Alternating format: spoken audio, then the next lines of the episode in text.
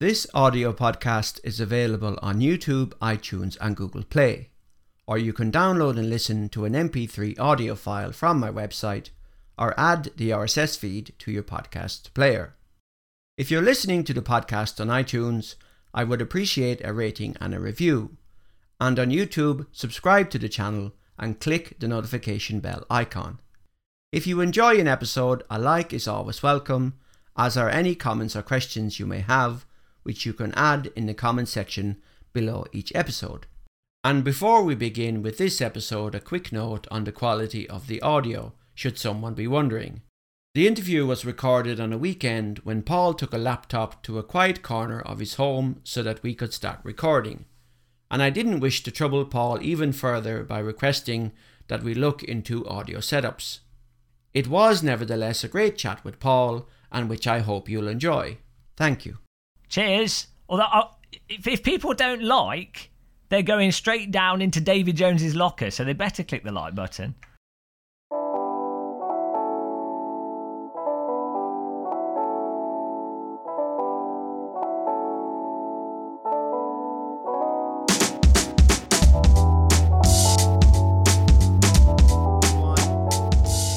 And welcome to the Sim Racing Perspectives podcast for Sunday, the 7th of October 2018.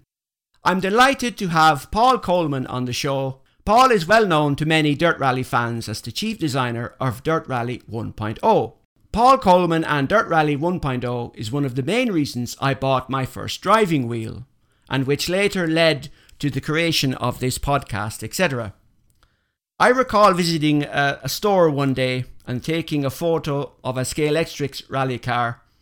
And I don't recall what it was, but I tweeted at Paul a, picture of the car, and Paul had replied with an image of a Scalextric Rally Legend collector pack that he had received as a Christmas gift. I think it was a two pack including a Delta S4 and something else, um, perhaps a Quattro, but I remember the name of uh, Stig, Stig Blomqvist being mentioned. So, what was it, Paul, at the time? Do you remember? Yeah, it was that. Um, I think it was a Monte Carlo edition uh, Scalextric double pack. Definitely a Delta S4 and uh, the Quattro. Um, I couldn't tell you who the drivers were, but the, the person who bought it for me was actually um, John Tucker, who helped with the development of Dirt Rally One and was the rally driver in the car that I co-drove in. So that that was his Christmas gift to me that year. Um, well, to to me and my son, I think he aimed it at so that it was like when when Sterling was old enough, um, we'd be able to play together, um, and obviously fight over who gets the who gets the Delta yeah. and who gets the quad. I remember John's name and and Paul. I forgive me. I'm jumping jumping ahead of myself. First of all, welcome to the show and thank you very much for joining. No, thank you for having me on. It's uh, it's good to be back talking about sim racing. It feels like a long time since. I've, yeah, since we I've we were kind of we were kind of talking back and forth, and and my my play of my interest in dirt rally was kind of my interest my start in this hobby after Dirt 3 and, and I, I would tweet at you every now and then and then we would talk on Twitter and, and so on and it's lovely to be able to actually talk to you today and with the announcement of 2. Point, Dirt Rally 2.0 I reached out to you and then I said well I realized then after that you've moved on since but I said I still wanted to talk to you so here we are today so Paul one of the questions I had was um, can you tell us, and I know you've perhaps talked about this before on the Absolute Rally podcast and so on, but can you tell us how did you get into racing and rally games and how did you get started at Codemasters? So I've always been a, a petrol head. Uh, I think my first word was car. I wanted to be a car designer when I was growing up. Uh, that was the that was the answer to the question. If anybody asked me what what I was going to do when I grew up, I did all of my school and education around becoming a, a, car designer and then later on an engineer actually. Oh, really? Um, and then I went to university um, to study automotive engineering at Coventry.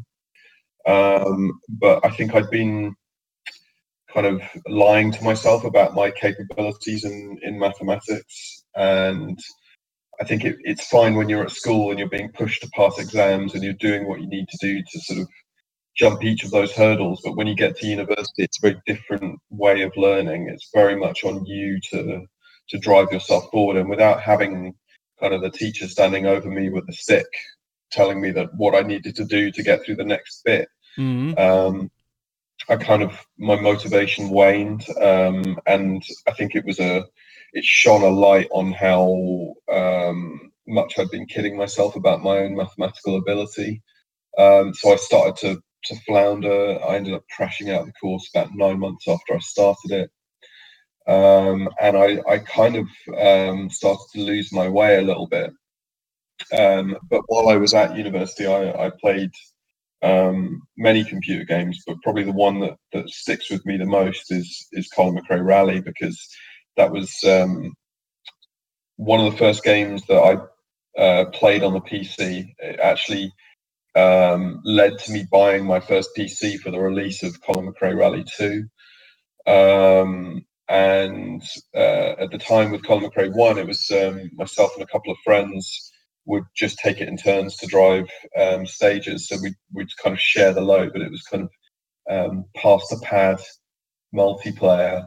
Yeah. Um, because we were all students, we couldn't we couldn't afford a separate PC each, so we kind of split the load between us. But it was it was the first game that that really showed um, Rally to me in a virtual world at a level which I I could truly appreciate it. I had played Sega Rally in the arcades, and I did love it, but that was you know that was in the arcades, and you couldn't necessarily bring an arcade cabinet home with you. Um, and Unfortunately, not, not no. no, yeah. not a whole lot else touched um, that feeling at that level uh, until McRae Rally came along. Now, prior to that, I guess my interest in rally started very young. My, my father had a Lancia Delta, and he used to go to the Lancia dealership and get like loads and loads of brochures and posters and stuff. So my bedroom wall was kind of all martini racing Lancias Yes. from, from from the 80s era. Um, and um, actually, I was probably more of a Formula One fan um, from about the age of seven to um, probably, yeah, 12, 13.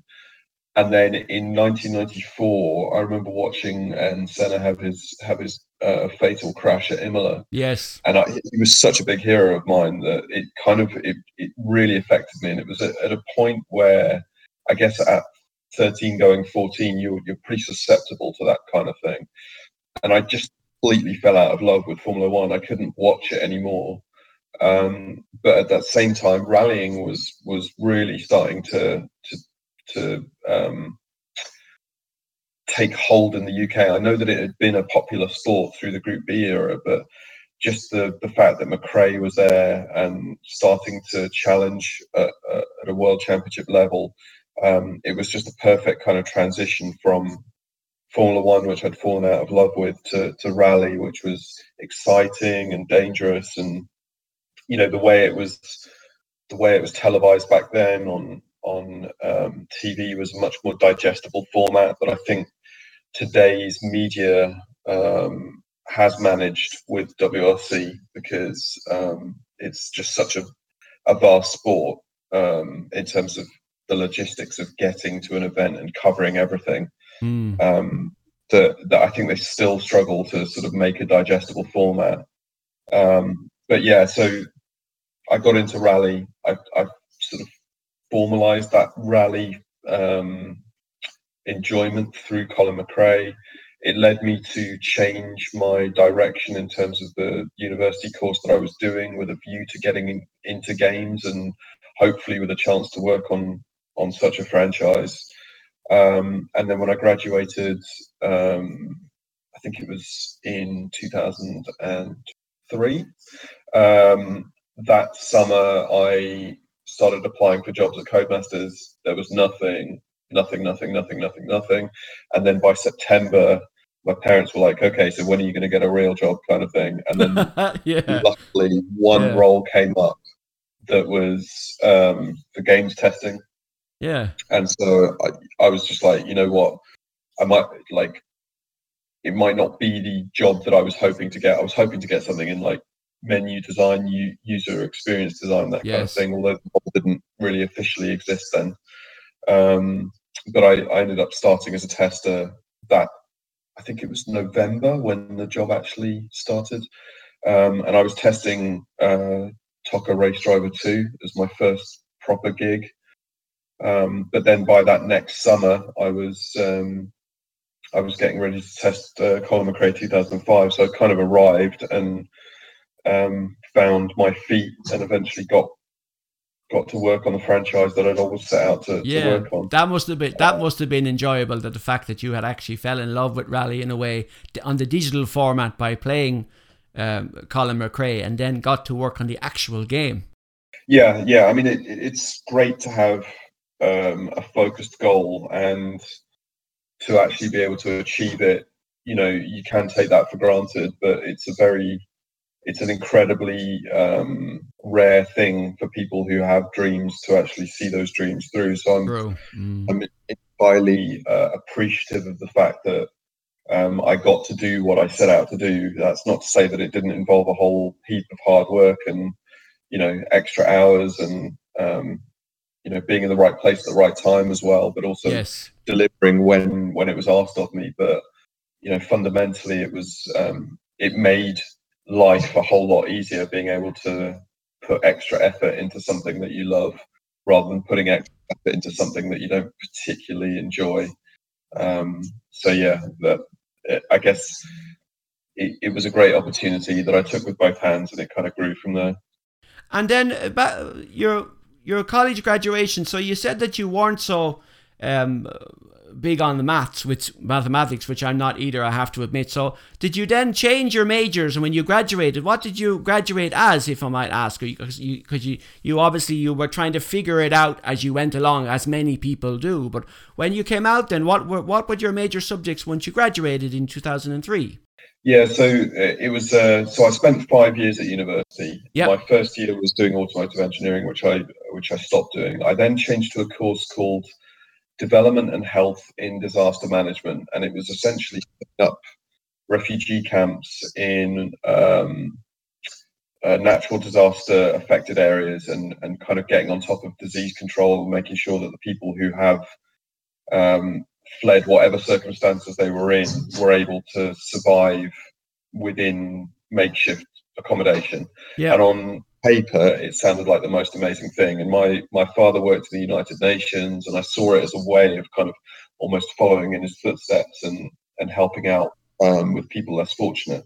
However, the reality of that course was very different to the to the kind of uh, sales pitch that they gave on paper. So I ended up dropping out of that course as well. Um, and uh, then I found a course which is called Communication Authoring and Design, which is kind of graphic design, um, but with a bit more written word in it. So the, the, the kind of perfect job that you would have got from doing that course would have been writing instruction manuals for like Hewlett Packard printers or whatever. Yes. Um, that wasn't the thing that excited me the most, but it was um, something that I could definitely do. I, I did have pretty decent written English, and I had an eye for design because a lot of the, the, the subjects that I'd studied on the path to becoming an automotive engineer had design technology and all of that kind of stuff. So the process of design I'd, I'd kind of had instilled in me mm. from a very early age.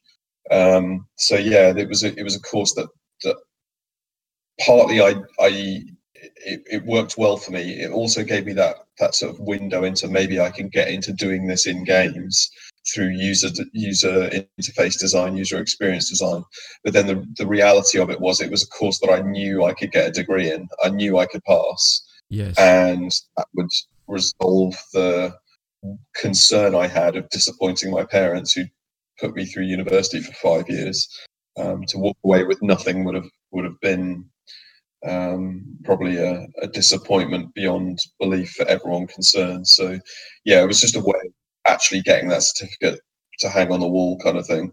Um, but it has served me well. It's um, I don't want to undermine the value of the course. It has served me well for sure. Yeah, and not a lot, uh, and in a way, inadvertently, it got you along the path that you kind of wanted to go in a way because it was touching on the topics that you were you were intrinsically kind of interested in anyway so Absolutely, yeah, yeah. Without without doing some of the things I did in that course, there were there are certainly points in my working life where I would have not been as well informed as I had been because of that course. So there was definitely aspects of it that helped.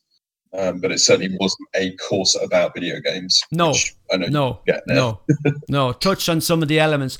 Now, as many will recall, Dirt Rally 1.0 first released in Steam Early Access and over time added more cars and tracks as well as Rallycross and later also virtual reality. And overall, I would say that Dirt Rally 1.0 set the standard for rally games. Um, I recall the early days of the first Dirt Rally show, which is now back for 2.0, with you, Paul, and Lee Williams. And Lee is now the international manager of community management at EA. A shout out to Lee. And during the dirt shows, you'd be there with people standing around in the background.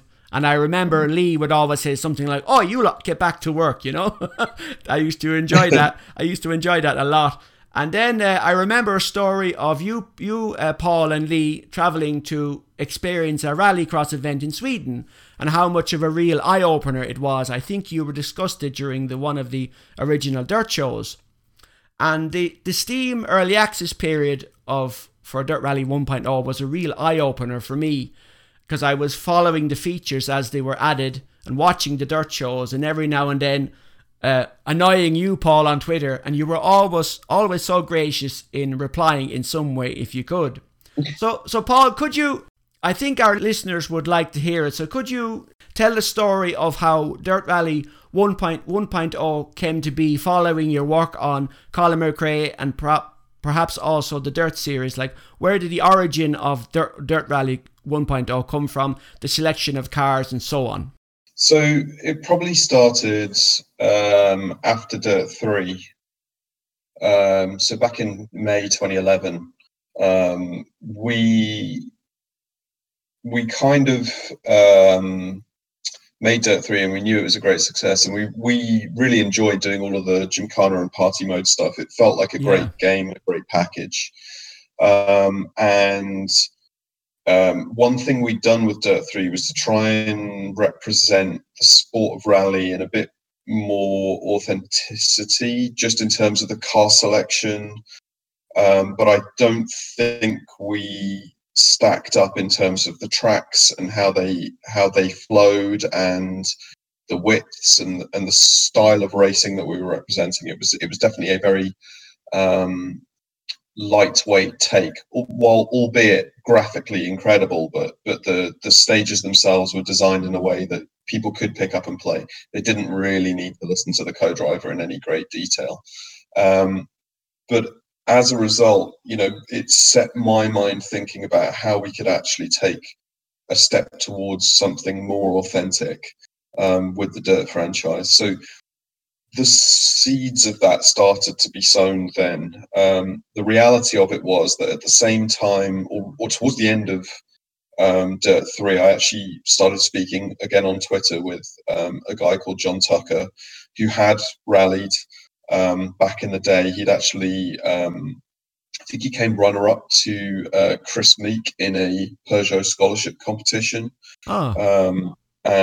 and then went off and, and did the Peugeot, I think 106, no 206 uh, Super Cup Championship, uh, and pretty much bankrupted himself doing that um, by, um, well, just by doing rally because rally's incredibly expensive. Yes. For the for the gains you can get from it.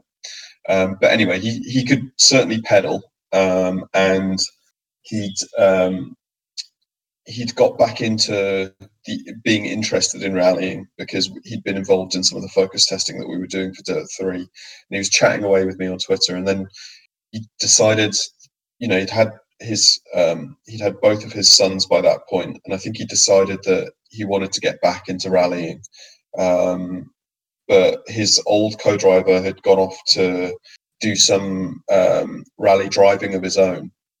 And so he he approached me from the perspective of I need a co-driver, but also I think it would be a really good opportunity for you to get to experience rally firsthand. Yeah. Because that will actually show you what you can do to make the game better and how um, there are some really obvious things that you don't do that you should do. Um, so I was like, okay, that's cool.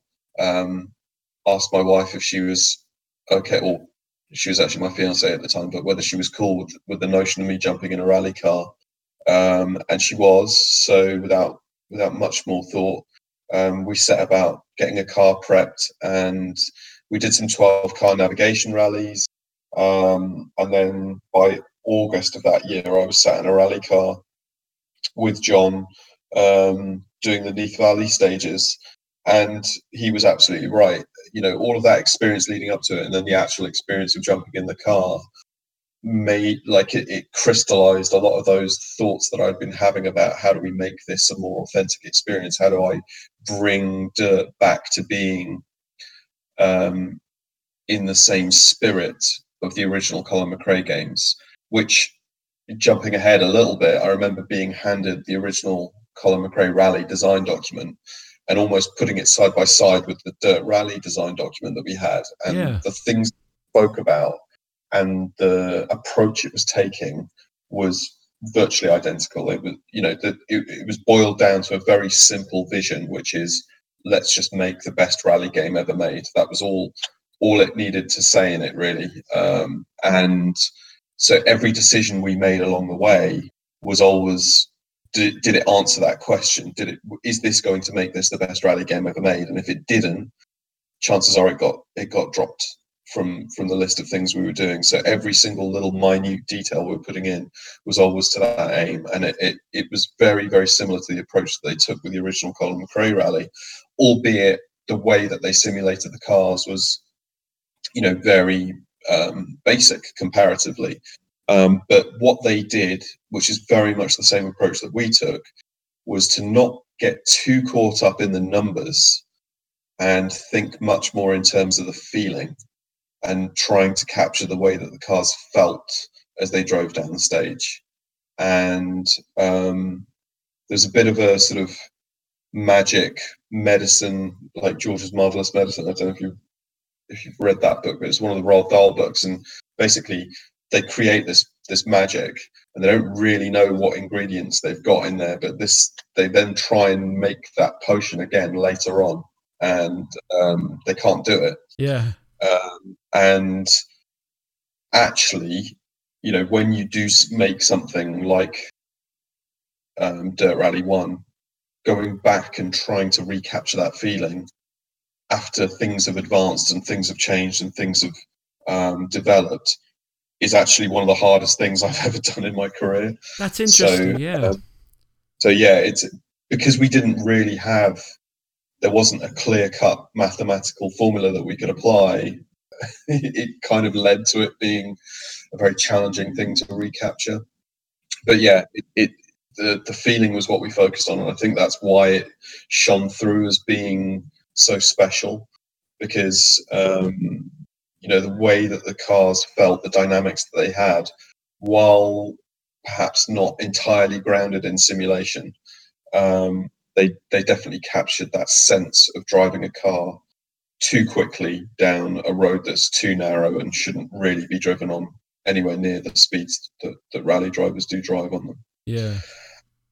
Um, so yeah, that, that's where it all started back at, back in Dirt Three. Obviously, we ended up making Dirt Showdown first. Yes. Oh yeah, that's right. I, I've forgotten about that actually. Yeah. Um, and that's you know that was just a, a necessity that the, the business needed a game quickly um, to give the, co- the company more room to make Grid 2. Um, so uh, we essentially released a showdown in order to give the other team a chance to um, develop out Grid 2 for a bit longer. But the reality of that is we were sharing a lot of resources. So actually, it didn't give them a year of extra development.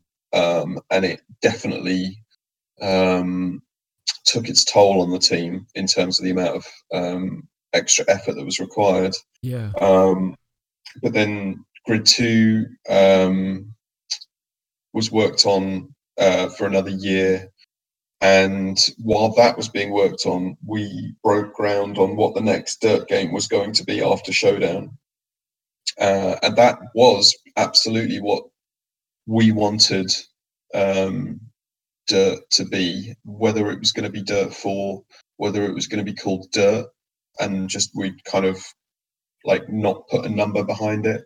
Um, we didn't know, but we knew that take a much more serious approach to rallying than we ever had done with with certainly the dirt part of the franchise. Um, but uh, the the team that we had was was um, apart from myself and a couple of other members of the dev team, most of the team were new to the studio and to their roles um, because the aim was to try and get two teams working on on uh, the two franchises in, individually, and um, it was it was working really well because things that I wouldn't have been able to ask um, a team who'd already worked on Dirt. I was able to ask these um, new and fresh guys, and they were able to answer things uh, in a different way because they hadn't they hadn't experienced the challenges and the pitfalls we'd had from making dirt before. So Yeah. it meant that there was a lot of creative thinking and new solutions to the problems that we faced. And it, it, it felt like a really special time because we were prototyping new handling um, that was originally built on the old engine and we sort of pushed it as far as it could go, but we, we started to hit brick walls. So then we, we actually ended up um, finding a, a, a new um, simulation programmer who was willing to sort of crack open the old black box of our, our old ego simulation engine Yes. and start rebuilding it from the ground up. And it was, you know, the this combination of challenging the status quo, approaching things from a different angle, and having a lot of time to prototype that core feeling that kind of led us to having this great feeling um, prototype. But at the same time, Codies was it went through quite a tough time Mm. um, the games across the company were not doing as well as they needed to do. We'd kind of missed the boat on the new consoles, so we were behind in terms of um, where we needed to be in terms of having fresh uh, new games on the new consoles ready to go to market. Yeah. So we were in a really difficult place, and uh, the business needed to reduce headcount to survive, and that resulted in our team being um, pretty pretty drastically um, reduced in size because we were the the non-active project basically. I think that was the logic that was applied, um, and so I was left with basically myself and a couple of other guys who'd worked on Dirt Rally um, and this prototype, and nothing really to show for it um, other than that. Uh, so it was a really difficult time. Like it, you know, really made me question whether I wanted to continue in games at all Yeah, because you know, this, Mm. this one felt like a really special project that we were working on, and the people that were working on it were amazing. Still friends of mine to this day. Um, but yeah, like circumstances kind of started to turn um, slowly at first, but eventually it started to snowball in the favor of, you know what, this prototype, it might be really super hard and super simulation, which is not what the business would want from a dirt game, but we should probably put it out there and give it a go and just see whether there is an appetite for it. So that was when the decision came to finish off what we had, to make um, enough cars and tracks to justify releasing it as an early access product, and then to build on it as as the months went on and and take this very different approach of of actually listening to what the community wanted, actually giving them regular monthly builds, providing them with a roadmap of content that we could we could give them, um, and you know going through early access, which was at the time actually the only way that we could have released a game. I don't think um, putting Dirt Rally direct onto console and PC would have been viable because No, no, because you were still working was- on it actively, basically. Yeah. yeah, and Yeah. the the Interesting. to take it through to a finished product would have been too high risk Mm. um, to actually see through. So it was kind of a perfect storm um, Yeah. from quite um, challenging beginnings. Um, and yeah, I mean, the rest is history, I suppose you could say. It was probably the most exciting period of game development I've ever had. Once we actually pushed the button and said, "Here's this game. We think you'll like it. Oh, by the way, it's ready for you to play now, so you can just go away and download it on Steam." I remember. I, I was I was one of the day one guys. I remember, and there was no fanfare, no long. It just appeared, and everybody everybody was like, "What is this?" And it went from there. Yeah, yeah I remember. Yeah. Well, I think you know, looking back on it, it was the only thing we could have done. Yeah. Because if, if we as Codemasters had gone out there and said, "Here's Dirt Rally. It'll be available in six months' time." but it's going to be serious simulation and you know you're just going to have to wait to try it i think Yeah. that would have given people enough time to sharpen their pitchforks to say why isn't it on console why isn't it a full game you know all of those things will have started to snowball Mm. um, and work against it. Whereas that opportunity to just pick it up and play it, and it was just like, you know what, we're not going to sell this to you with with marketing and PR. Just try it. If you like it, tell your friends about it. It's the least you can do. And we just sort of watched it snowball from there. Um, you know, the people who picked up Dirt Rally on day one got a very good deal in the end. Um, yeah, we did. because Mm. you, know for the 20 quid i think it was maybe 16 quid i think it was Something like that. Yeah, that's right. Yeah. you ended up with pretty much a year year and a half's worth of content and support um and yeah it, it it was you know it was exciting coming in in the morning having chatted to people on twitter and hearing what they liked and what they didn't like and working out how we could sort of change the things that we were working on to better support the desires of, of the people who were playing the game. It was it was something that I loved, um, and it was something that I wish I'd been able to continue to do with every game I worked on since. Because yeah. service-led games, reacting to what the community want, helping shape the game around how it's being played is actually it's far more in tune with how a lot of other apps um, uh, and um, online games are being developed, and you know the whole put it put it on a disk and fire it off into the into orbit style of game development. It's quite old school now when you think about it, and it's it's much nicer to be able to kind of mold and shape something organically over over its lifespan. So Yeah. yeah, it, it was it was a great time and one that I um I loved um a great deal. It felt at times like um I was kind of selling dirt rally out of a out of a briefcase when whenever we were yeah. around and and trying to get people to play it. But you know, it's definitely when you passionately believe in something, you, you do. It's so much easier to go that extra mile and um, and see things through. So so yeah, I guess that's that's the story behind it. Um, and it it's not. You know, maybe one day I'll write a book about it, but it, it certainly wasn't the the perfect story. But then, you know, I think of when I watch uh, documentaries on how some of the greatest albums in the world got got made, Mm. and you hear of the sort of heartache and the turmoil that the artists go through to get to the point where as a consumer you just hear the music and you're like this is a this is a rocking album but you don't you never get to see the blood sweat and tears that happened in the background to to make a, a reality. And there was a lot of that on dirt rally and it always felt even once we got it out there it always felt like it could have been so much more um but you know that's that is what it is. You have to make the best of the cards that you're dealt sometimes, and, and that's what I believe we did.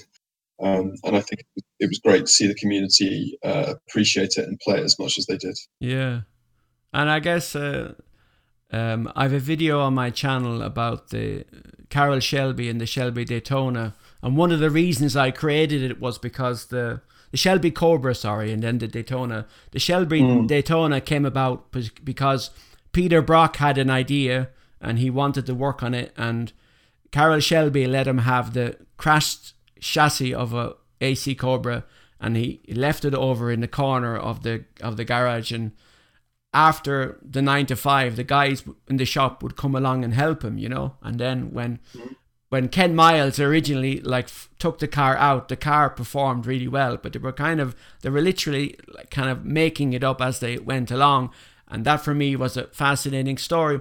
So did did did John Tucker was John actually playing the the the Richard Burns Rally or Dirt Games?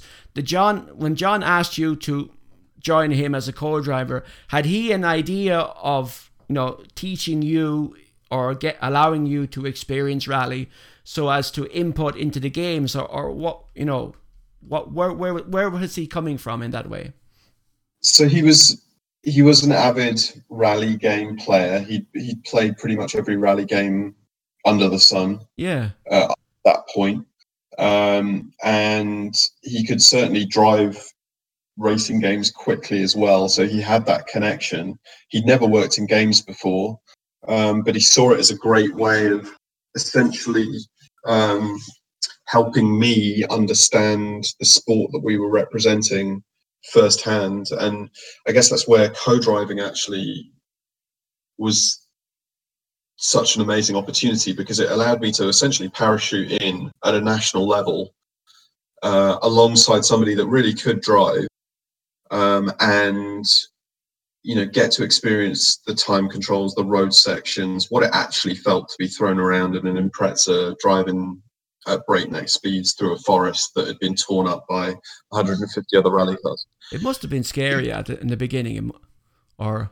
It, so the the cool thing about john is he he was like the best mentor when it came to this stuff. He helped me understand my role what i needed to do um, but I, I as a my character trait, I fit much better into team sports than I do solo sports. I'm a terrible golfer. I love playing football as goalkeeper. I can you know command the the defense and yeah ensure that uh, we know what we're doing and and winning together as a team is amazing the cool thing for rally for me was that it is still a team sport but it's one that's like really boils down team to just two people. And at that point, there's nowhere to hide. If the co-driver's not doing what they're supposed to do, the driver can't drive fast enough. It's not so much that the driver's going to crash; they'll just lose confidence and they won't drive down the stage as fast as they need to. Yeah. So that symbiotic relationship of I deliver the notes well, he drives more confidently, I feel that he's driving quicker and more confidently, and I then deliver the notes even better. And it's just kind of snowballs from there. It was like something I'd never, never experienced. In terms of being scared, no, you don't really have time to think about the ridiculousness of the situation that you're in. Yeah. Um, and you just get on with it. There's too much to think about to to worry about being scared. I think if you were on a passenger ride in a rally car, and you weren't having to spit the notes out and you were just there watching the trees rip past, then it probably would be a bit scarier. But the fact that your your role is as important and you're busy doing it, there's just no time to to worry about that kind of stuff. So um yeah, I mean I, I had it definitely was tough because I'm horribly uh car sick uh, if I'm not driving. Um, so okay, when we did the 12 that's car, interesting. Yeah. yeah, so when we did the 12 car navigation rallies, I had to basically train myself to to not be car sick anymore. Yeah. Um, although the first couple of rallies we did were pretty messy, um, because actually in the world of co-driving, I'd say that sort of navigation run is way more challenging on the co-driver than the driver because you're kind of reading a map through a magnifying glass with a lamp on it um, for an hour solid, just staring at the map.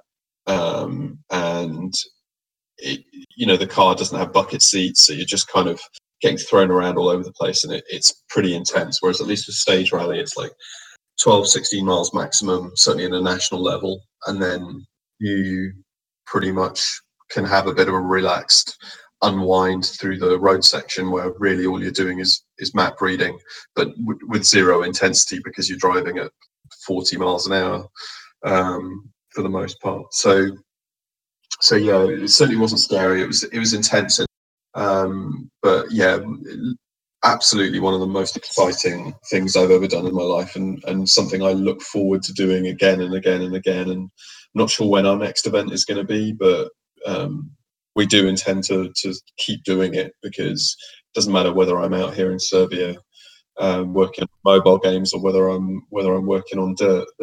That's not going to stop me from wanting to be a co-driver. no. And how did how long did it take you to get up to speed with um, with pace notes? Was it John that was teaching you, or did you come up with your own system, or had you known about the concept of co-driver pace notes before you started with John, or? So I'd known about the concept um, through working on the games. We obviously needed to make sure that the pace notes were accurate, but we didn't really have the sensibility of how they got written. We used to we used to employ co-drivers to come in and, and essentially recce and write the notes for us. Yeah. Um, John taught me about the pacing, and probably the, the best thing that he explained to me was the fact that a driver's brain is kind of like it has three slots of information available. And as you drive through the stage, you're feeding those slots with corners. And when you've a corner that uh, is the third one in the slot, you can then put the next one in. So it kind of works a bit like a carousel. Yes. Um, so then the timing just becomes a case of when you're going through the quick stuff, you need to get the calls out quicker. When you're going through the slow stuff, you can, for example, when you're coming to a hairpin, you need to make sure that you've said the hairpin before the braking point. Then when you feel the car braking, yeah. that's when you can start giving the next call because okay. you know at that point they've they've acknowledged that the hairpin's coming up. You're hard on the brakes. You you you can feel it in the belts. And it's at that point where you can be doing the distance and then the next corner so that the driver knows A, how hard they can accelerate out the hairpin, and B, what the next corner is going to be and how quickly it's going to be coming up after it. So hairpins are probably the easier, they're, they're hard on the way in because you need to make sure that the call's there and ready for them. But it's very easy on the way out. And they're kind of like a full stop at the end of not even a sentence, like a paragraph is where you get your hairpins.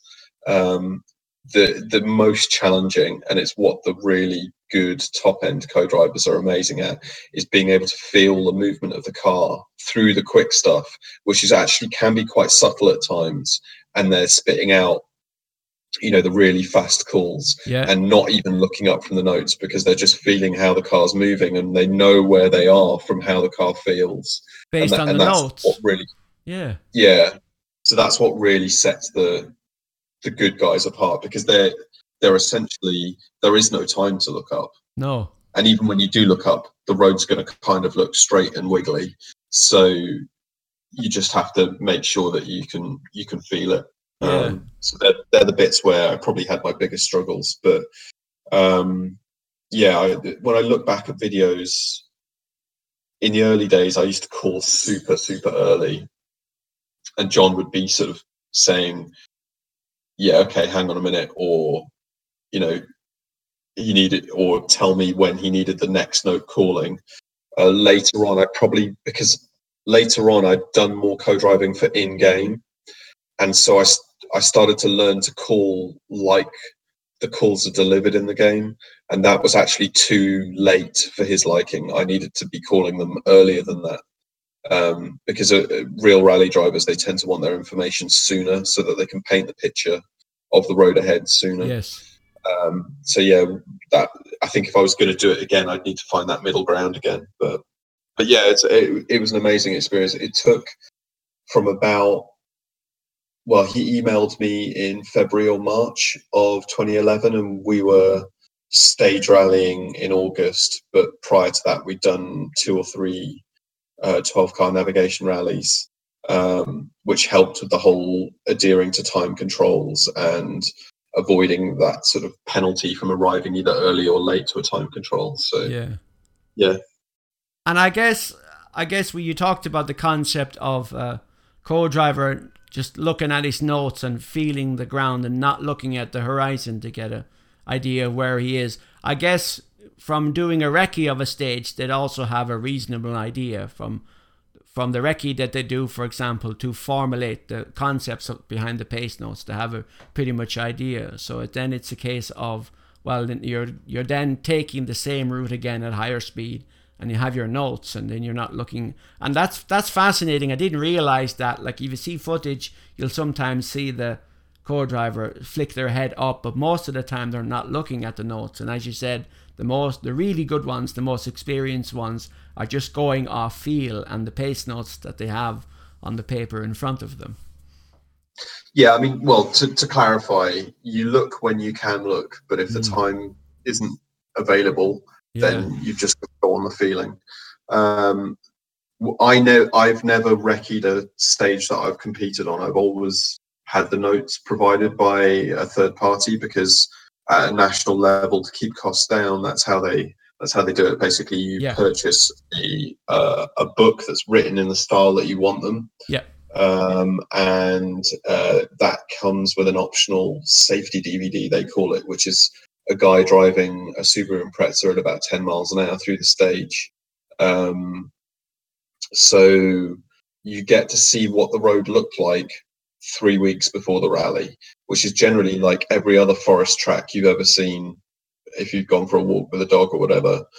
Um, when you actually arrive on the stage in the heat of competition, the road will look nothing like it looked in that DVD No. because it's been torn up Yeah. and it's it's um, it's not like a plowed field, but roads that had a line of grass down the middle uh, don't have that line of grass anymore because you know the undertray's scraped on it from every car that's gone through, and it's now just a you know gravel road. Yeah. Um, so there's, there's stuff that you don't recognise from those videos.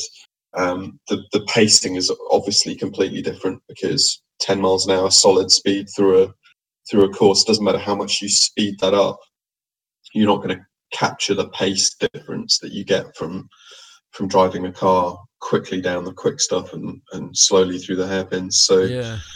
yeah, it's. I mean, I think the WRC guys who do recce the stages and do get to write their own notes probably because they've studied the course in that much more detail Hmm. uh, and they've seen it firsthand. They will have more situational awareness than than what we ever would have had. But Yes. um, it was, yeah, it was still it was still quite alien going into the stage compared to what it was like when um, when you saw it on the DVD. Yeah.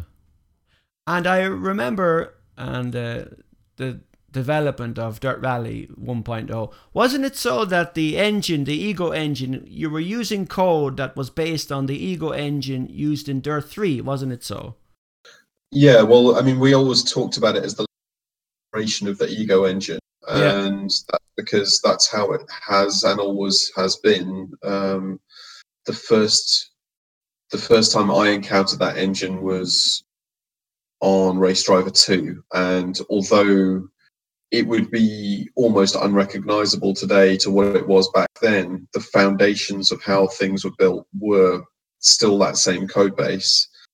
Um, so it's not like codemasters just tear it all up and write a new engine every time they make a game. yeah Um, Formula One 2015. 15 had the new First- one yes Yeah, so that that is an example of where a new engine got written. There was Hmm. still modules from the old engine in that, but fundamentally it was a different engine, and it was part of the strife that we suffered with during the prototype phase. Was we never had any programmers available to us because they were all every time we got one, they were sort of tasked with helping out finishing off Ego three because the aim was that we were going to use it well, but over time it became clear that it, it was an engine that was going to be fantastic for Formula One and not as useful for rally as we'd hoped it would be. yeah So later on, we took the decision to just stick with what we've got and improve that, and that improvement continues to this day.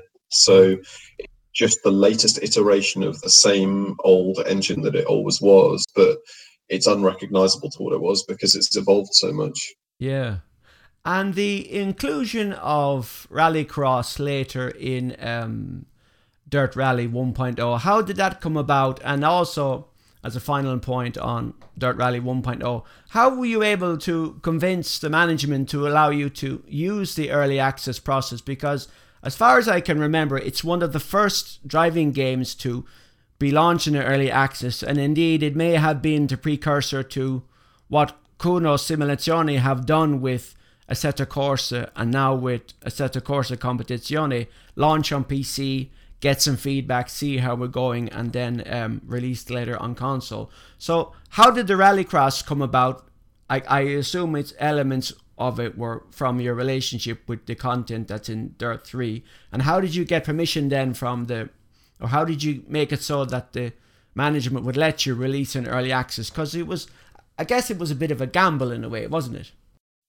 Uh, yeah, so so Rallycross is probably the easier question to answer. So after Dirt three, um, we had obviously represented Rallycross um, in Dirt one, two, and three, mm. um, and at the time, Rallycross was still quite a clubman sport.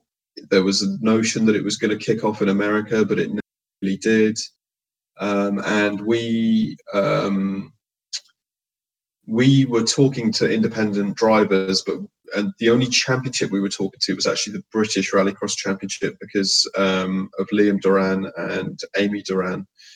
Um, and then um, IMG signed a deal to take over the promotion of Rallycross as a sport.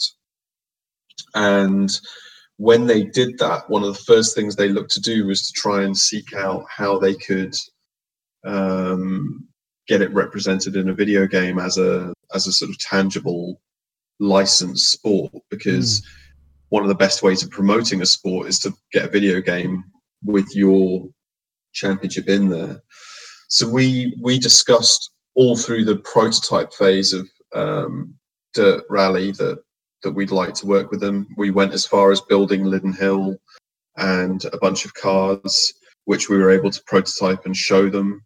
Um, and they were very excited, but we didn't really have that big boxed product that they were hoping to to have to show to their management. Say, look, we're in a computer game already.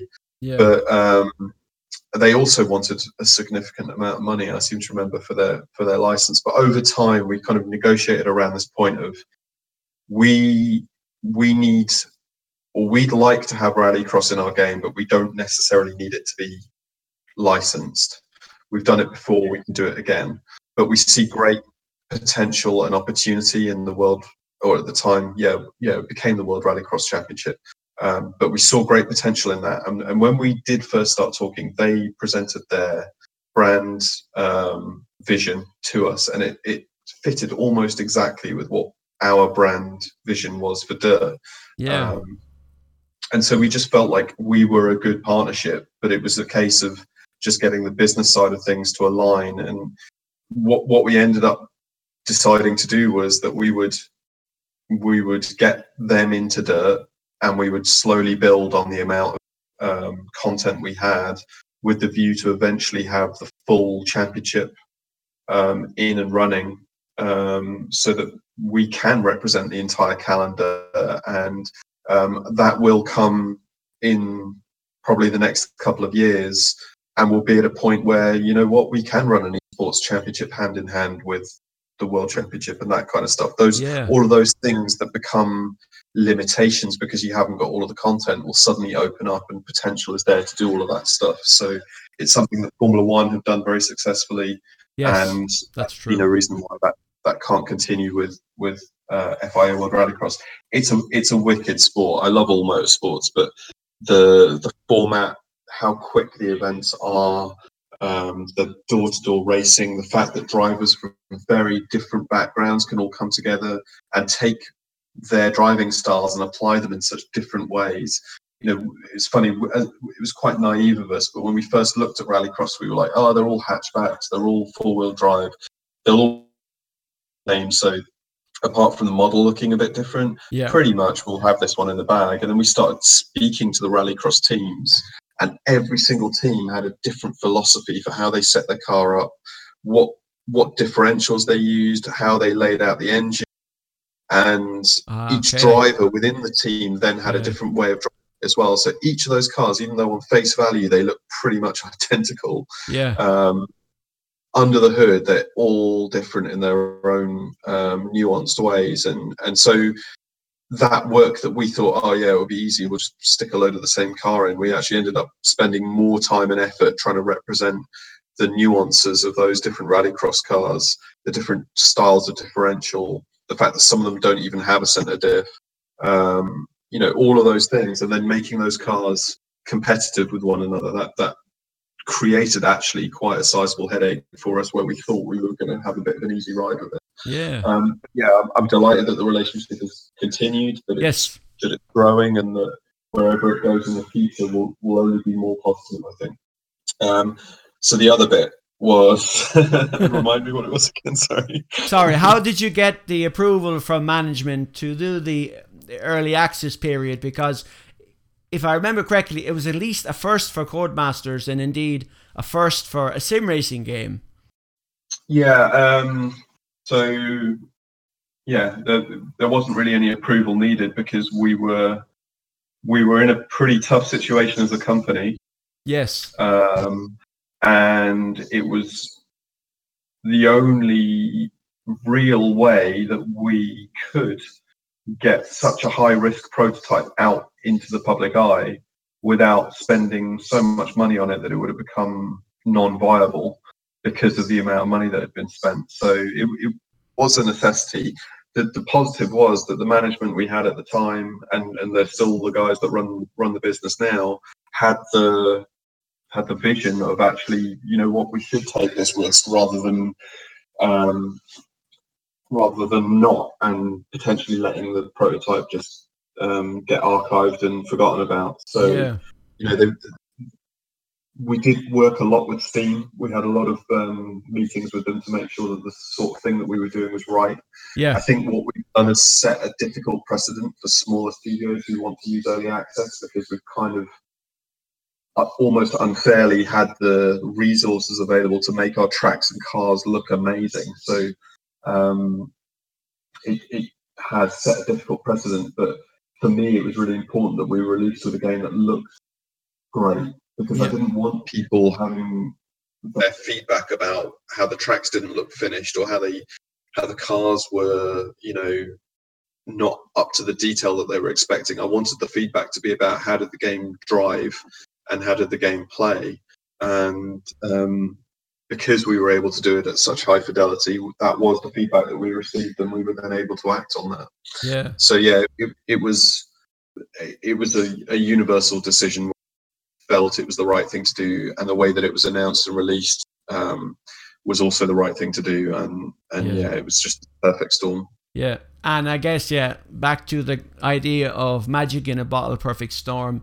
Valve have have built a system in Steam that allowed you to do it, so the kind of the time was right.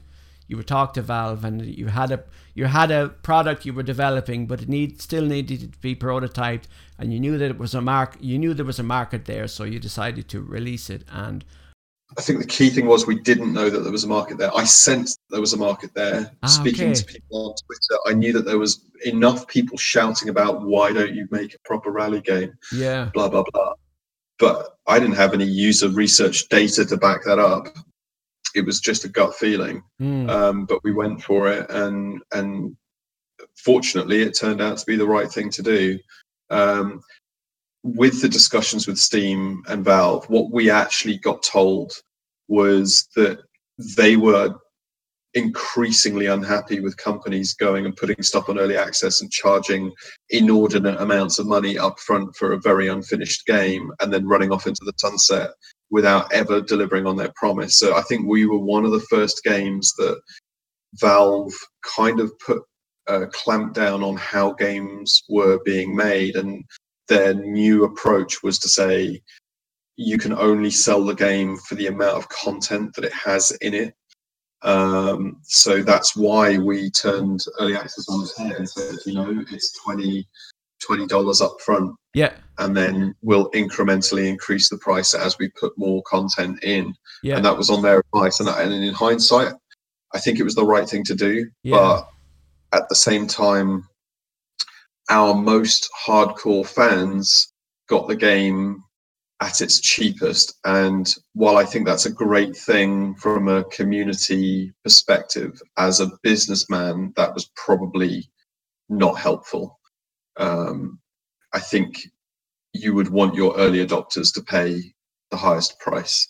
In the end, I think we ended up doing what is the correct, what I see to be the correct thing as somebody who's not lined their pockets with the success of Dirt Rally. Yeah. But from a business perspective, I think it would have been better to make sure that the most committed fans paid the most because that would have probably ensured a more long-term service on Dirt Rally. Yes, uh, and one I that I believe mean. they are Yeah. steering towards now for Dirt Rally 2. Yes, I I I understand where you're coming from. Now, so Dirt Rally 1.0 basically was a groundbreaker in many ways and has led directly to the forthcoming release of Dirt Rally 2.0 in late February 2019, February 26th, I think it was. And it's funny how you mentioned you talked about launching a game and you'll have it six months later, which is kind of what 2.0 is now. And uh, I've been following some of the the um, development of 2.0, and the chief game designer is Ross Gowing, and you have rally consultants uh, Jon Armstrong. Jon, I believe, is from Northern Ireland, the same as Kris Meeke, and also um, Ryan Champion. And if I recall correctly, Ryan has been on the Absolute Rally podcast. Yeah, he's one of the hosts of it. So, yeah, so Ross uh, is somebody who I've worked with um, at various points in my career. Um, he used to live on the same street as me back in Leamington Spa. I was the best man at his wedding, so we go Ah. back a long time, and, Yeah. and we are good friends. But the only thing that we don't have in common is that he supports Norwich City and I support Ipswich Town.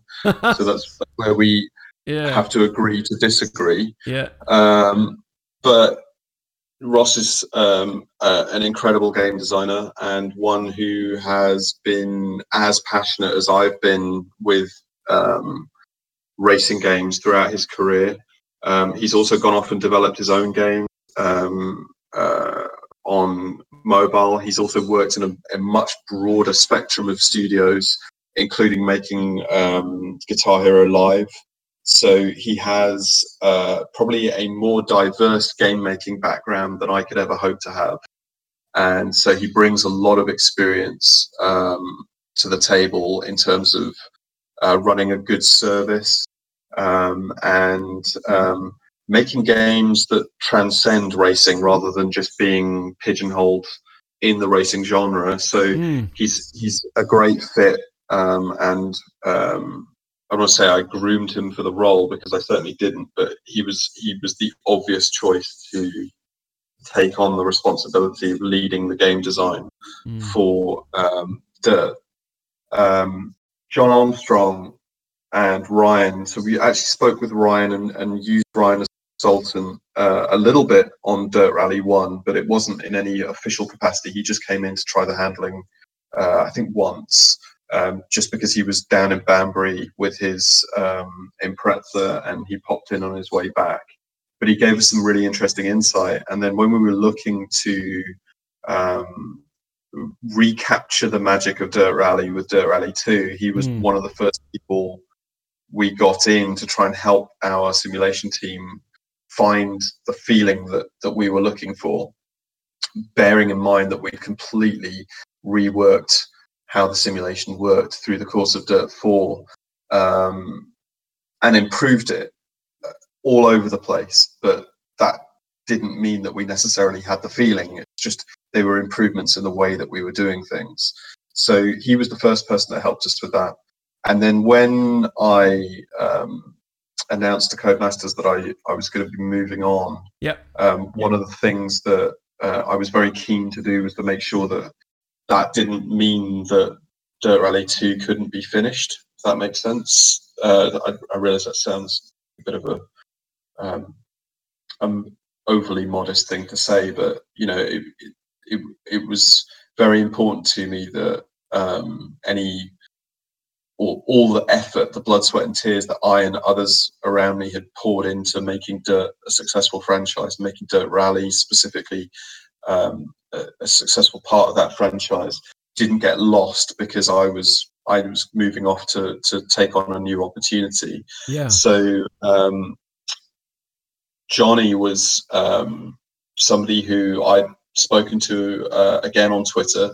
Uh, it's kind of my Rolodex for for getting people working on the game or Yeah. getting their feedback on the game. But but um, Johnny uh, was looking for for drives um, in in rallying, but wasn't having as much luck as I think his talent deserved. Yeah. Um, so I worked with uh, our executive producer to see if we could work out a way of getting him involved with the game as um, somebody who's got real world competitive rally experience at a level to which you wouldn't normally be able to get somebody cons- to consult at, at, for the time that he's able to consult for. So he's actually he's moved over from Northern Ireland. He's he's got himself a flat nearby.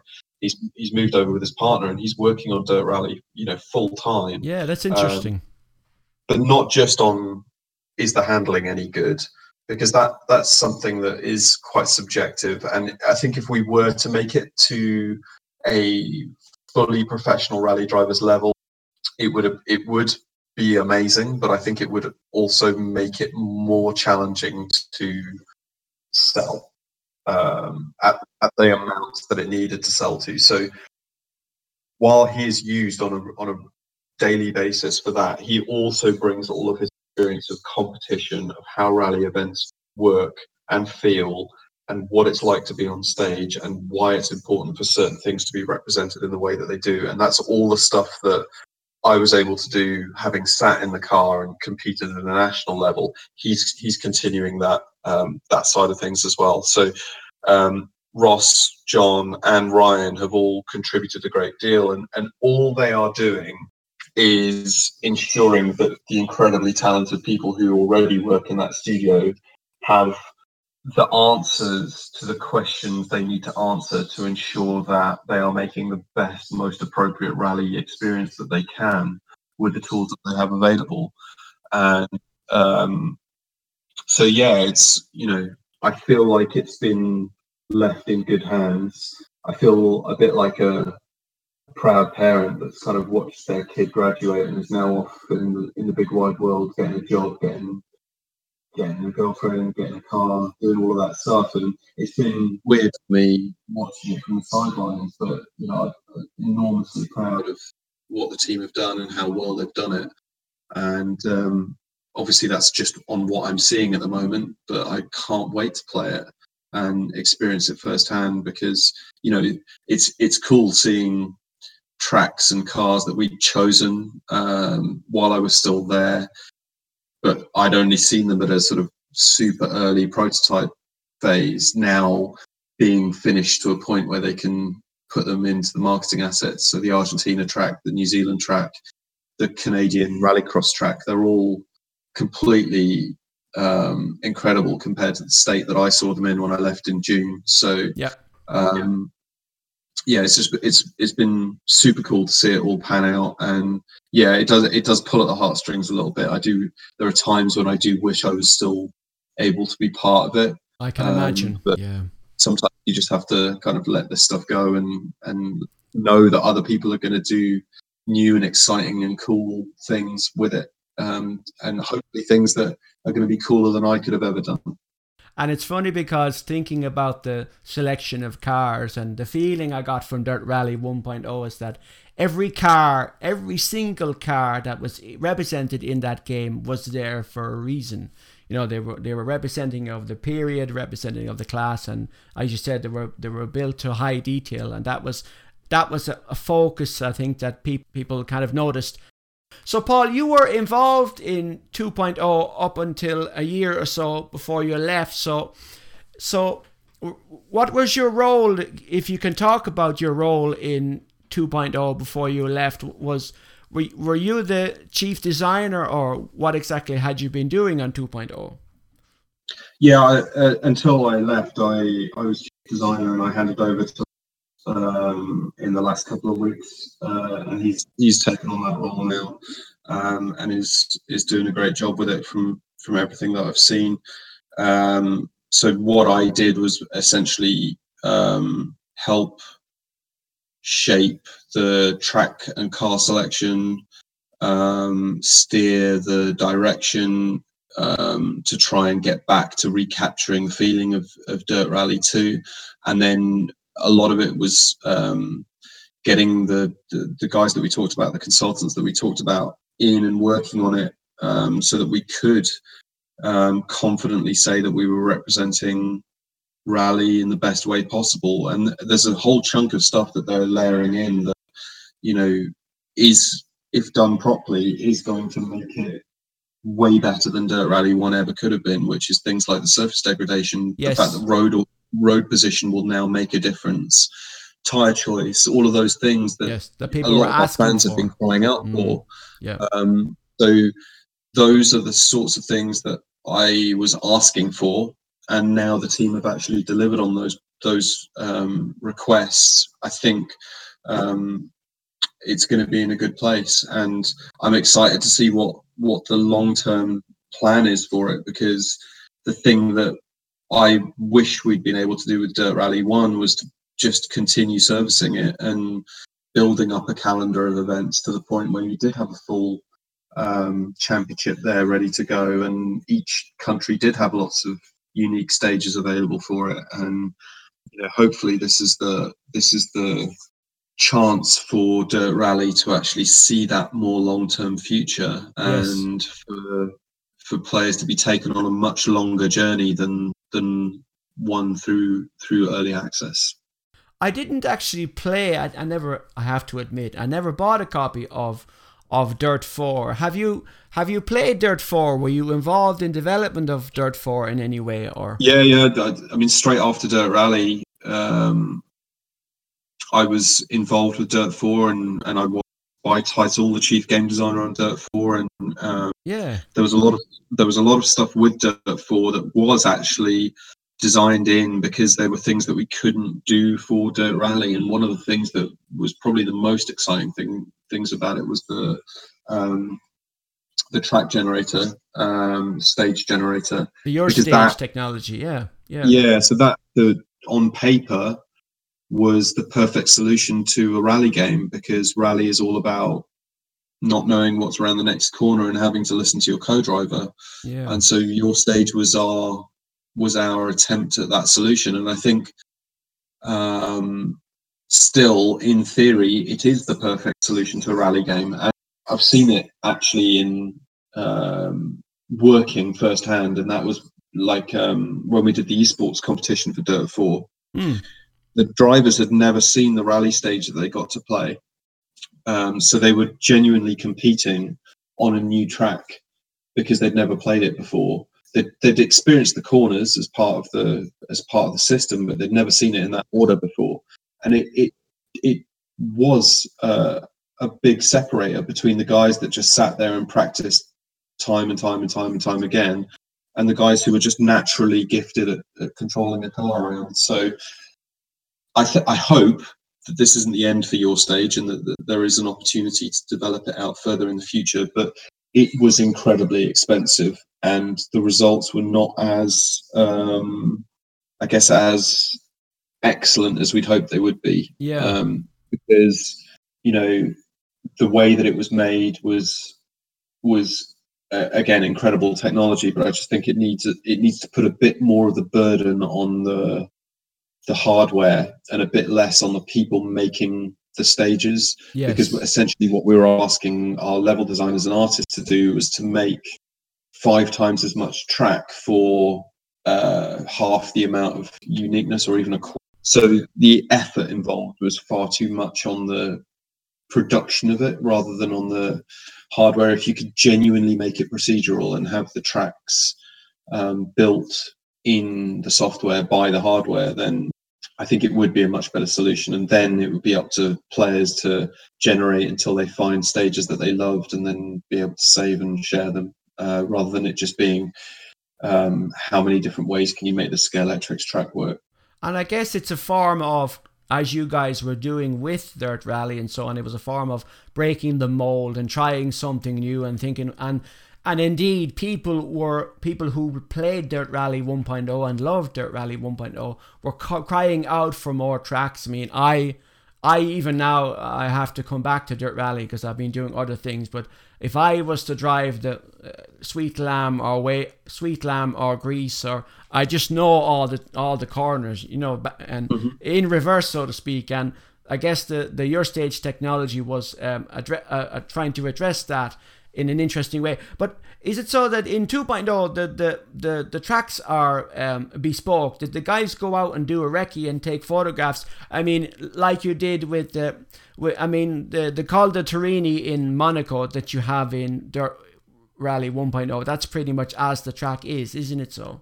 Yeah, I mean, wherever possible, uh, we do go out. If not, then we send out to do the um, capture for us, and then we we represent the stretches of road as closely as possible. Yep. Um, so uh, there are always differences. Um, some of that is born out of necessity, and some of that is born out of uh, design. But um, yeah, it's you know it's what making bespoke tracks allows you to do is create sections of road that are um, very well crafted to ensure that the player gets the best challenge out of those sections of road.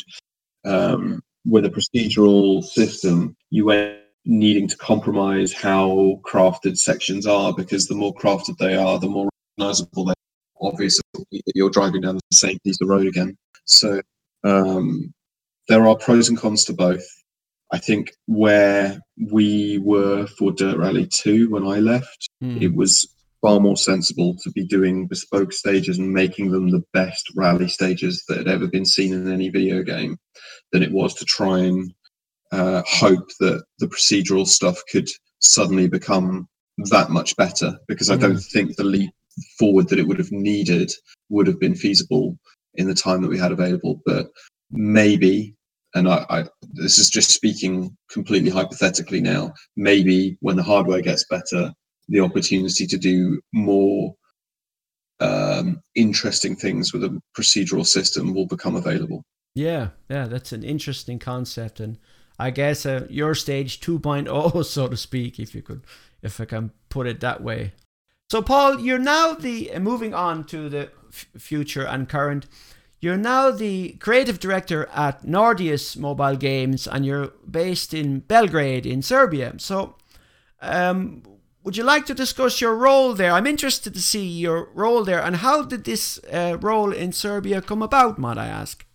So it came about because um, a, a, friend of mine who uh, was the art director while I was um, pro- while we were prototyping Dirt, um, which then became Dirt Rally, mm-hmm. Um, got an opportunity to come out here and started last September and he had a lot of positive things to say about the company, the philosophy, uh, the people that are working there. Um, and so um, I was like, okay, yeah, well, I'll, I'll, see. And you know, I was at the time I wasn't in a particularly good place back in the UK. Um, my wife was not very well, and um, we weren't particularly happy with how things were going politics and stuff. So we would yeah. we were feeling a little bit uncomfortable with life there. Yeah. Um, it wasn't really somewhere where I wanted my son to, or where we wanted our son to be growing up. Um, certainly in the short term. So you know, we we were interested in options, and I went along and chatted with them. And um, the amazing thing about Nordeus is that um, the company is built around um, a game that they made um, eight years ago. They released a game on on Facebook um, called Top Eleven, which is a football management game. Yes. Uh, it's since been released on on mobile and on other platforms, uh, but it, it's it's just a really good football management game, but one that makes them a lot of money.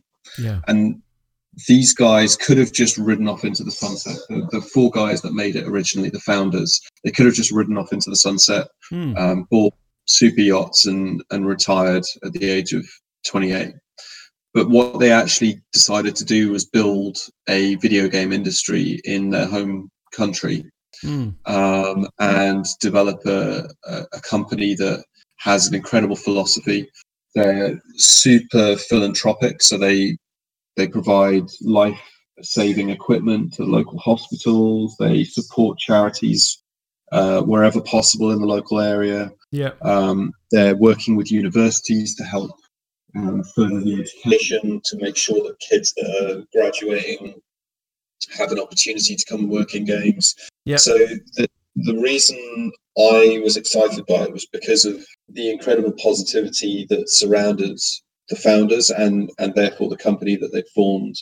The fact that they were looking forward and not backward, um, and the fact that um, Serbia as a country has been um, kind of somewhat held back in terms of the wider world, but it is now growing. It's a it's a country that is showing huge potential, and um, yes, as with all countries that aren't um, uh, or haven't been as uh, free to develop as as others, um, they have things that are still a little bit backward. Yeah. But the positivity around all stuff that is growing is so far outweighs any of the negative stuff that um, my wife and I sort of looked at the opportunity and, and figured it was absolutely the right thing for us to do. Um, mostly because if we didn't, we didn't want to be sat there in three years' time in the UK and regretting the choices that we'd made. Mm. So we kind of uh, shoved all of our stuff in a truck and, and came over. Um, what I am doing at Nordeus, uh, I can't speak about project specifics, but one of the key things I'm trying to help them with is um, helping them um, grow design and creativity within within the company, and I'm doing that hand in hand. Um, Harvey, who's um, uh, my art director, who uh, work, who I worked with before, um, and it's it's essentially a, uh, because Nordeus is a company that's kind of founded on uh, engineering and engineering principles. Um, they've got incredible engineers there. Engineers being uh, another term for programmers. Yeah. Um, but they didn't really have the sort of design leadership and art leadership that that you need to have that perfect kind of scenario of making great games. Yeah. Um, because you can have all the programmers in the world, but without without some um, vision being held and without some art to wrap around it, it's always going to fall short compared to um, the whole kind of um, shebang. So, yeah, we're we're out here to help um, from a perspective with that, but also to make great, successful games that will hopefully continue to grow Nordeus and make it um, even bigger and yeah. and become this kind of hub for games development over in Eastern Europe um, that will hopefully um, be of huge appeal to people all around the world. I mean, you know, there's plenty of places I can think of where people now go and work because they are hubs for for that sort of industry, and and we see there being a great opportunity to to do that here. So it's it's um, some of it was related around families, furthering my journey through my career and looking at it from okay it's not that i felt like i i was done with rally or i was done with the genre. I would you know i still feel like there's stuff that i i haven't done that i'd love to do in rally as a genre. But in terms yeah. of career development and taking my career to the next level and using my experience and knowledge to help grow other people's careers it was an incredible opportunity. And as a company, Nordeus really look after their staff. Um, mm. It's so three examples that I can give you of things that have been very different for me. One, uh, I get breakfast and lunch just given that like on hand. They've, they've got a cafeteria, so I don't have to worry about feeding myself throughout the day. So all of that's really cool. Um, two, they do this thing where you don't have um, a holiday uh, restriction. So if I needed to, I could take as much holiday as I wanted to. That's not to say that I'm going to do that, but they don't have the oh, you've only got five days left. That that that's not a thing. So it's up to you to sort of self-manage your time and therefore the effort that you're putting in. Yeah, interesting. But what that leads mm. to is a sense of like, well, I'm I'm going to work as hard as I can when I am at work, and then I've got, I know that I can take whatever time to be with my family when I need to.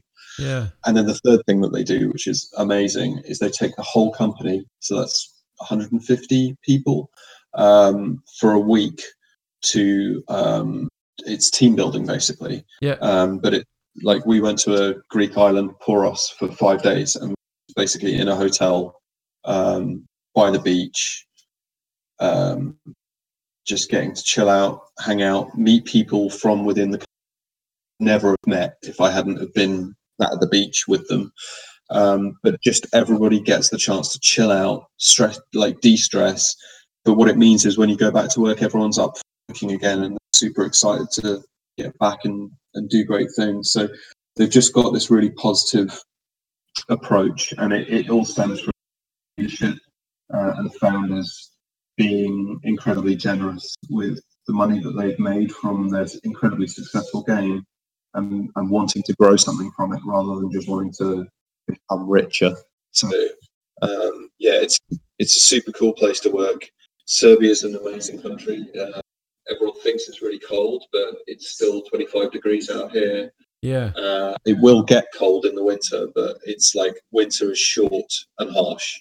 Yeah. Um, but then you get between 25 and 40 degrees for the rest of the year, so it's nice and warm. Yeah. Um, so yeah, we're we're having a great time out here. Yeah. I was in that part of the world with the family during the summer. I was f- Hmm. north of you. I was in Slovakia. I was in the east of Slovakia.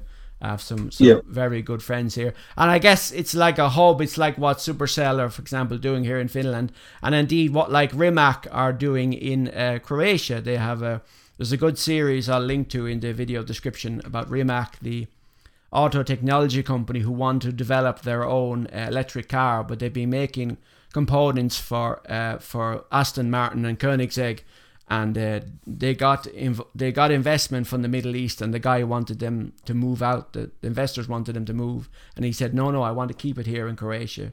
And that's what, Yeah. what they're doing, and so they can kind of feedback. So, uh, one one question i- is there is there a single is there a single element of way or way of working that you you had that you liked at at uh, Codemasters working on the dirt games that you've then you've you've brought to crew to Serbia to teach at Nordeus? Is there a is there a kind of a methodology or is, is there one thing you could put your finger on that you maybe learned at Codemasters or developed at Codemasters that you've brought to Nordi- Nordeus that helps them in the way how they work? So yes and no. I think yes. Some like I've experienced a lot of different ways of working. Mm. Um, even in my time at Codies, there were a lot of different fees applied to uh, development, be it from the traditional old school waterfall where you finish a task and then you move on to the next task, Yeah. all the way through to um, perceived agile, although I never think it was truly agile. yeah. Um, the, the key thing that I like to do from a design perspective is to make sure that the documentation is as lightweight as it can be while providing as much information as is needed yeah. rather than massively over documenting stuff and then people not reading it or not providing enough information and people not being able to quickly and effectively make the thing that you need them to make so that's all stuff that i'm trying to bring over but it's it's all in a very different context now the way mobile games get made is far more rapid Yes. there's much less upfront um, investment, um, certainly from a, a game side. So um, there are things that I would have considered absolutely part of my essential toolkit, which I've left at the door. Um, the other things that I was particularly, I guess, versed at from working at Codies, I'm not going to say skilled at because I don't, I don't believe I'm particularly skilled at anything, but it's knowing what feels right Yeah. um, and that's something that you can only really get once you've felt something good and then you've seen it carry through into being successful. Mm. um, and there's only four people at Nordeus that really have that. So there's i had i up until last week i hadn't had that moment. And then this last week we had it. And i had to sit the team down and i was like this is what it feels like. And you might not know this now but remember this moment because in however many months time when we're all wondering about whether this was the right thing to do um, just remember this day because it, it, it, was one of those kind of pivotal moments where you're like, actually, this is really cool. Yeah. We should continue on this path. So it's it's just being there to to share that what that feels like to people who haven't felt that that makes sense. yeah, no, no, a, a learning experience on on both sides, and you you've been there only a relatively short while since June. But is there anything, if you were to return to Codemaster someday, is there anything you've learned at Nordeus that you would take back with you to the UK? Um, I'd certainly recommend that they take the company away five day team on a Greek island, but I'm not sure whether that's yeah. yeah. um, yeah, just uh, I think a lot of it comes from um, how well you can treat people. Yeah. Um, and it doesn't necessarily need to be about money to do that. No. The money definitely helps. Being able to feed people, um, being able to provide them with um, whatever support they need. A lot of that is financial, but some of it just comes from, you know, making the call and it, it, it obviously becomes harder when he's bigger, but there's no reason why you can't do some of the stuff. Um, and I know that you know this isn't to say that Codies was like um, bad at this stuff. They they they have been through tough times and they've managed to keep they things running, indeed, and they've only yeah. done that through mm. careful management of resources. Yeah. And when things start to get better, around about the time that Dirt Rally came out and the Formula One's game started doing well again, um, they did do things to improve uh, the work-life balance, and it yeah. did feel like a better place to work. So, mm. um, sure, there's always things you learn wherever you go in life and at work. And if I was ever to learn, um, whether they'd have me back or not, I don't know. But if I was, that of course, there's stuff that I would I would be keen to to bring back and um, and use to the benefit of everyone. But right now, my life is here. Um, my family are here, my work is here, and um, I'm actually looking forward to playing a dirt game that I didn't have to work on all the way through to completion. To pick it up and play it out the box and experience it firsthand, um, because I haven't done that since 2004. No, since your college days. So looking at it from yeah. the other side of the fence, so to speak. So uh, a final point, and we'll close. Uh, uh, Paul, are you still active in rally and co-driving, and have you been able to do something in Serbia, or do you need to travel back to the UK to possibly compete um, with Jon or whoever? and are you still currently following the WRC, or and what are your thoughts on how rally is now? So I am, uh, but probably not as avidly as I did when I was working on it. Mm. Um, in Serbia, I certainly haven't got a gig driving out here. My current license situation is that I think I'm one race away from being able to apply for my international license back in the UK, which would then allow me to co-drive over here. Yeah. Um, but I still need to do that one event, and that will almost entirely be on Jon to get the car ready and say when he wants to do another event because okay. Um, Luke Harvey, who I also did some co-driving with, another uh, community member from from the dirt days. Yeah, he's uh, sold. He so we went off and did a couple of well, we did um, a single venue and then we did a stage rally and the stage rally we knackered the car and it never really recovered from it, just by virtue of the fact that it was a gravel rally and you know that's not always conducive to a Peugeot 106 and how it holds together. Yeah. Um, so Jon's kind of my only hope right now, um, and that that will hopefully, with a with a race finish, open the door to being able to to do my bars test and and get the international license. And then then maybe we can talk about doing an event in serbia but i do need to check them out because they feel like they're quite kind of um, italian tarmac style events here. So quite windy mountain roads um, which will be fun to do. I, it just won't be rallying in the way that i know it sliding around on the gravel. Is there is there an active rally scene there um, in that part of the world? Um, I wouldn't go as far as saying massively active. They've kind of blended rally and hill climb over here. uh, a little bit, and because it's like the Balkans are made up of a lot of different states, there's like a I think there's a Balkan championship where they visit all of the different countries within the Balkans. Um, I know that there is a Belgrade rally in May, so I'm definitely going to check that out. Um, and then I think, yeah, the, the trouble is it all sounds so close, but there's a rally in um, Sofia, I think. Yeah. And it was this weekend, and I looked at it, and it was like a six to get there. So I was like, oh, it's right next door. And then I looked at Google Maps, and it was like, actually, that's going to take you six hours to get there. So I think I need to do the logistic planning a little bit better and, and go from there.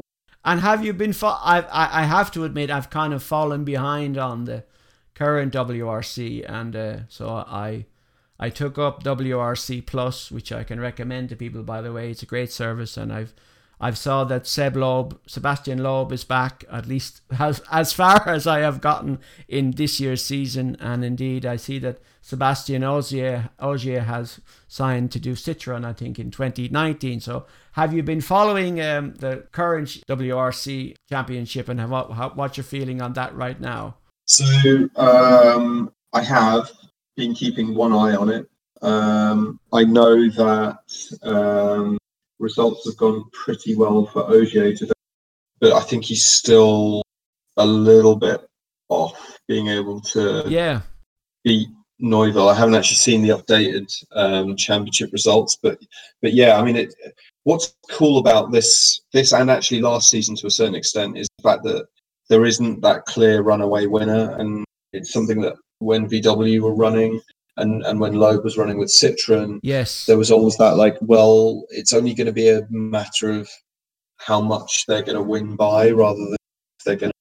Whereas it seems like Toyota, Ford, and Hyundai are all there or thereabouts. Citroen probably a little bit further back, um, although that may well change um, with Ogier moving there um, next year. But yeah, I mean, it, it's it's more interesting, but then it's less um, easy to be able to watch.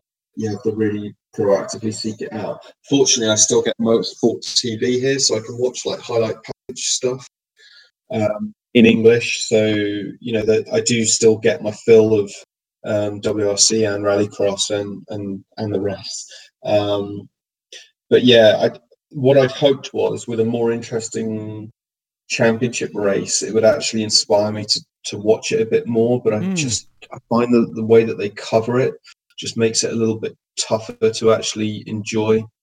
Um, so I've struggled a little bit in that regard, but but yeah, we'll we'll see.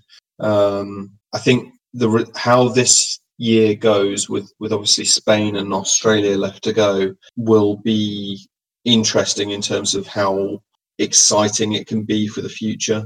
Yeah, exactly. Interesting times, and I think perhaps the in inadvertently in a way the the, the removal or or Volkswagen's pull, pulling out, shall we say, was a good thing for the sport in a way because it meant that Ogier moved to Ford and M Sport and and then it kind of shook shook up the things a bit and made it more perhaps even more more interesting to watch. So because it had been of a kind of a one horse race, so to speak, with and and even what from watching the earlier stages like Monaco, Monaco and Sweden, so you can see the, I could see already the, frustration in Ogier's voice that he's kind of, you know, still trying to achieve that.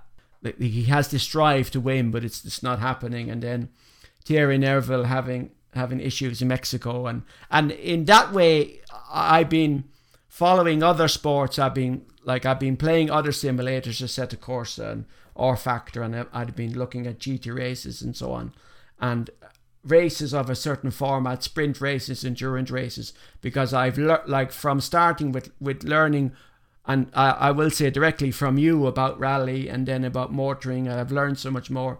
And when I when I come back to rally, when I come back to rally again, it's so fresh. It's just so different because it's just it's the stages can be so brutal. It's a different form. It's still motorsport, and the te- technologies are the same. And I, I, I think it's fair to say I know some, I understand so much more.